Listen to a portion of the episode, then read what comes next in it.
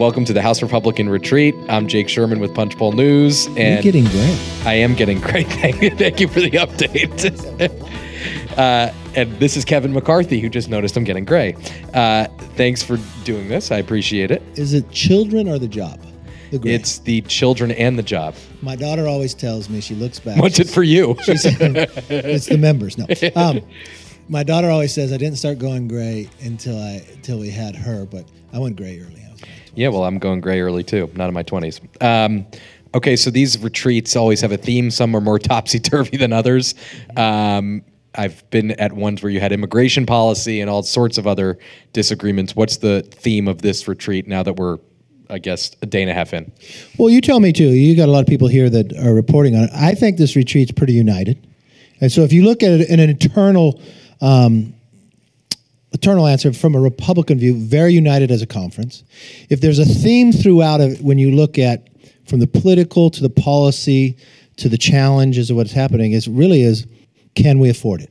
Can we afford the Democrats' policy that's bringing us inflation? Can we afford their policy that brought us high gas prices? Can we afford um, their policy when it comes to defunding the police and now we have crime? Can we afford their immigration policy? Now we have more fentanyl in this country that is the number one killer to anyone by the ages of 18 to 45 in America. Can we afford their foreign policy? Which is continuing to change. I think that's going to be a theme that sustains itself between now and the election. Let's talk about the election for a second. Um, so, two questions. I'll ask them sequ- sequentially, not together. Uh, how many? So you you've you've been right on this. I'll give you credit for that. Uh, Thirty-one Democratic retirements. Why do you say that so fast? You, you should go. So, you earned credit on this because you were right. Okay. You- you no, you're at 32 now. Thirty-two because Every day there's another one. Yeah. So you need to keep. So, what do you think they'll get to? What do you think their number will be? I think the number will be between 35 and 40 of Democrats who will not run for reelection. and sitting here today, um, you are. And what- I predicted that last year. You did. I'll give you. You you've earned credit on that too. I guess. Thank you, thank you. Um, how many seats do you? So you're five seats from the majority, right? Yes. So you need to net five, six, five seats to win the majority. How many? And you can't say you don't know. You can't. You have to give a range or an exact figure, or else. No, I or else. You or else have you get. to, I you guess, have get- to or else you get a. Okay, let's talk about it for a moment. Um, it's not going to be an election of 2010 where we win 63 seats. Technically, we won 67 seats, but we lost a few. So it ended up at 63 in 2010. And the reason why we were sitting at 178, we've already won a great number of those. We're sitting at 213 with the three openings. Um, in the last election cycle, when you would predict that we would lose seats, I did. You. pr- yeah, I think you also predicted you would lose seats last. last no, I didn't. cycle. Bresnahan came in and said, "Oh, well, can you still be leader after you lose 20 seats?" You all interviewed me that way. Um, it was the first time since '94 not one incumbent lost, but we had 30 seats that Democrats sat in that Trump won. And this cycle, you know, you got five states that aren't done with redistricting yet. Some very big ones. I know Ohio had a little discussion today, but Florida and others. Um, you're only going to have about 13. So the play this time, there's fewer there's fewer competitive seats in the old nature. So we're going to have to be winning seats in Democrats' areas. That's why retirements matter more. Um, if we win 18 seats, that's equal to 1994. If we win 33 seats, that could be the largest in, in like 90 some years. Um, I'm really looking at what is that final number? Can we get a strong enough majority that we can govern strongly? And so after those five, What is that number? uh, you can't give a number right now because you still have states to redistrict and you, you don't know where it's at. I, I'll make this one predict. We're going to win the majority, and it's not going to be a five seat majority. Right. So you think you'll win at least I don't know. 10 seats. We'll see. Do you um one of the so there's two you probably have two weaknesses right now, which is number one, the election isn't today. You have six Yeah. months or whatever, whatever is until election day, and number two, the map is smaller than before, way smaller than before. I mean, not only because of redistrict, I mean, primarily because of redistricting. You have fewer competitive seats than ever before. I mean, that's you. You touched on this before. You said you need to win in Democrat district, Democratic districts, but I mean, talk about that for a minute. What kind of challenges? Look, this, el- this election, I call it a 50 year election. It, it won't it won't come around like this in the House, and it doesn't affect the Senate because it's a combination where you've never seen numbers like this and do it in a year that there's redistricting. And in this redistricting is pretty much a wash, but what it's done is narrowed the number of competitive seats. Having said that, if you look at New Jersey and Virginia, you wouldn't say those were competitive states. Yet those have always been early indicator of what's happened in the House. But Biden won Virginia by 10 and they flipped the governor race, the uh, constitutional officers, and the House there. And then if you look at New Jersey by winning the number two, coming close in the governor's race, you should really look at and compete against any Democrat that sits in a seat that Biden won with 15 points or less. And if you look at the numbers and you really look at that Wall Street Journal recent poll, there, there's some amazing numbers in there, whereas the Hispanic population is favoring Republicans by nine. I mean, there's a number of there's a number of measures you want. You want to look at the generic ballot. You want to look at intensity. You want to look at retirements, um, and so there is a place that we will we will be competing in these in these seats that in a normal cycle you wouldn't think it's a competitive seat, but in this cycle it can be. Like who? Give me a seat. Well, look, I I I, think. You can look to New Hampshire. Um, we've never won one in Massachusetts. I would love to win one back there. Um, I don't need to tell the Dems all where we're going, but They'll look, see. We, we, we, we, we put get- get we put seventy Democrats up that we want to uh, play in their races, and I think we, we're going to have more resources this time to do that. I want to dig in on on if you win the majority. So let's you, you in 2010. I'd say the the defining characteristic was cutting spending. That was the big that was the big message in 2010. Where were the jobs? Yeah. and spending. Right. So you said we can't afford it. Give us some. Give, give me another. What is that, that that defining issue for you guys that's akin to cutting spending? Is there is there one single thing that you're that you're looking? Well, when they watch about, if you really think when the Democrats got that one party rule and they went out with going, taking that $2 trillion, that was really the push to inflation. It was too much money out there and maintaining, paying people more to stay home than to work. You know, and it wasn't just Republicans warning them that that was a bad move. And you could take a clip where a headline where I say back in 2020 this is going to be wasteful spending then you look today what, what they spent it on crazy stuff. Um, you could also see where they paid prisoners. The, the boston bomber got a check. I'm not sure if madoff got I think one. he didn't at the end, but yeah. well he, they sent it to him. But the challenge here I don't is- think he could spend the what money to- in- in even, prison. La- even even larry summers told him this would bring inflation and they yelled at him. Everybody warned him and that was the start. So the fundamental is that the wasteful spending will be a play but really it's inflation and what people need to w- worry about gasoline prices high create inflation everywhere.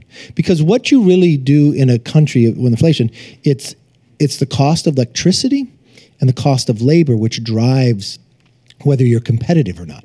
Labor's a little harder for us but now electricity so transportation and where else but oil goes into so much more. It goes into your clothing, it goes into your phone, it goes into the asphalt, it goes into the ink and your printing. So it's raising the price on everything. And then when you look what's happening in Ukraine and Russia, they supply 30% of the grain. Remember what how Arab Spring started. I mean, what you're going to have coming shortly is we already have rising prices when it comes to food.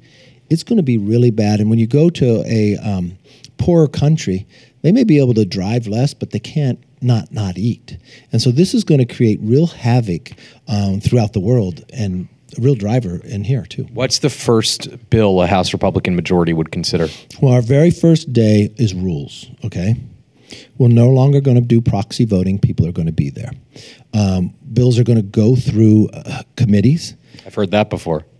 Well, you'll watch. I mean, look, look, look at what they have done now. I mean, they literally just write a bill and then they proxy vote it through. They they they waived four months of going there. We will take away, of course, the magnetometers. If they want to leave one in in their leader's office, we'll leave it for them. Um, but I mean, we're going to open the house back up for the people and for the press. Um, but we have a long list. You'll see from economic issues. From Give me one. Give me one bill that you'd consider. well, one through two, energy independence, because that will drive a lot to lower the price. You're going to get an energy independence bill. You're going to get Parents' Bill of Rights that's already out there. You're going to get uh, securing the border, going after fentanyl. Um, there's going to be a long list. That's what we're going to have the commitment to America. You'll have one through 10. Then you're also going to have a number. How do we hold this administration accountable? There's a number of places we're going to find where the origins of COVID came from.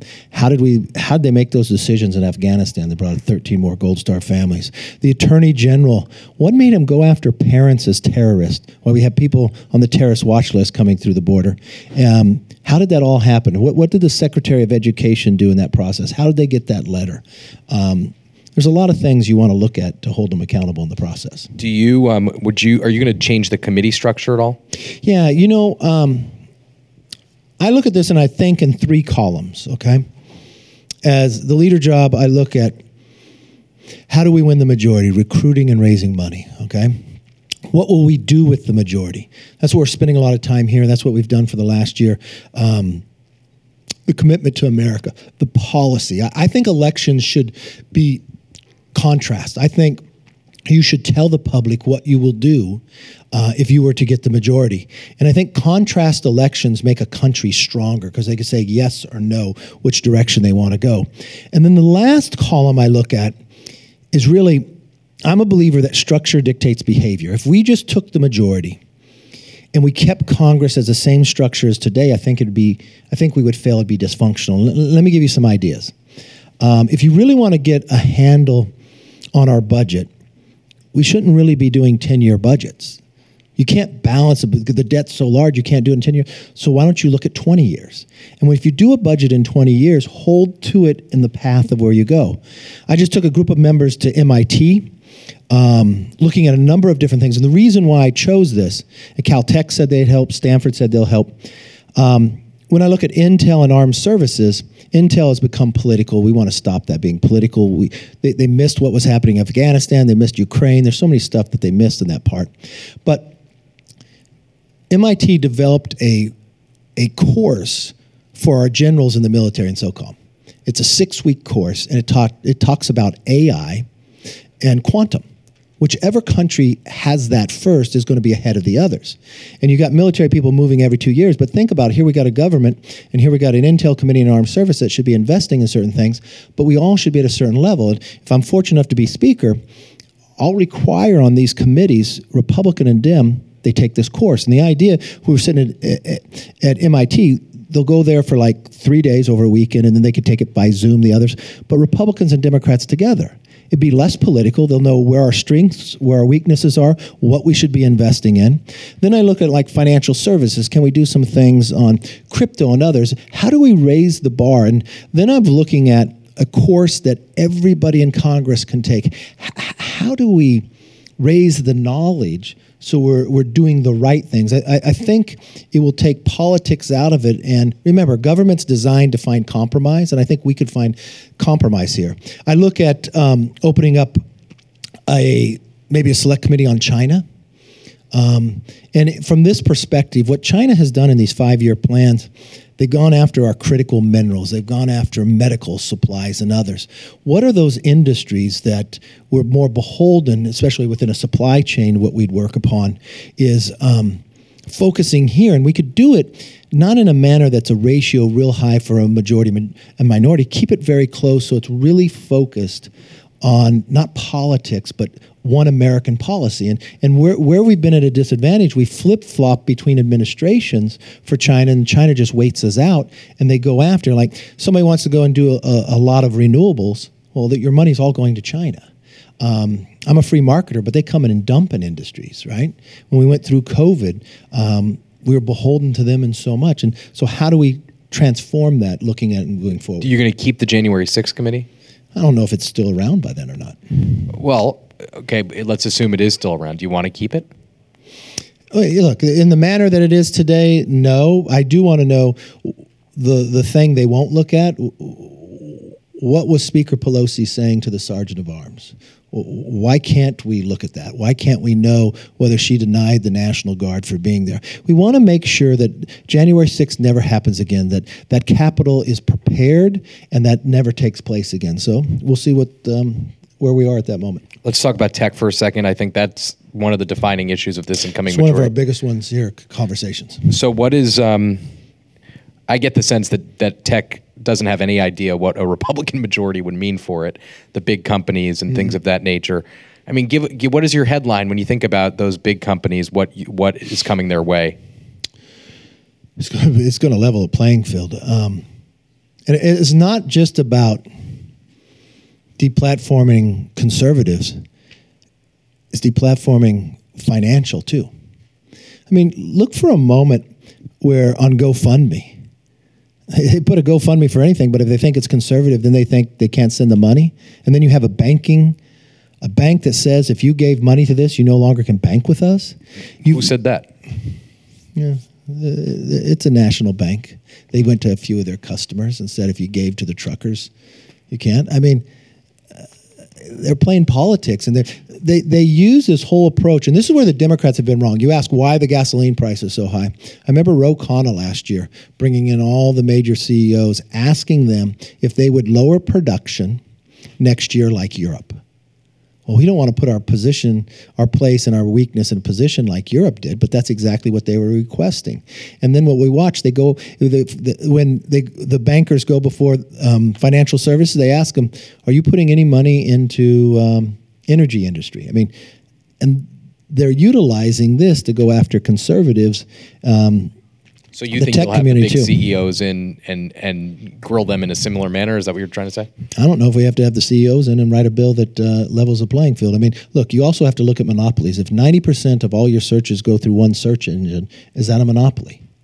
Um, if you're watching that you've been protected, that would be Google. yeah, and if you if you if you're using a platform and, and you're picking and choosing what somebody can say on it, you shouldn't have liability protection.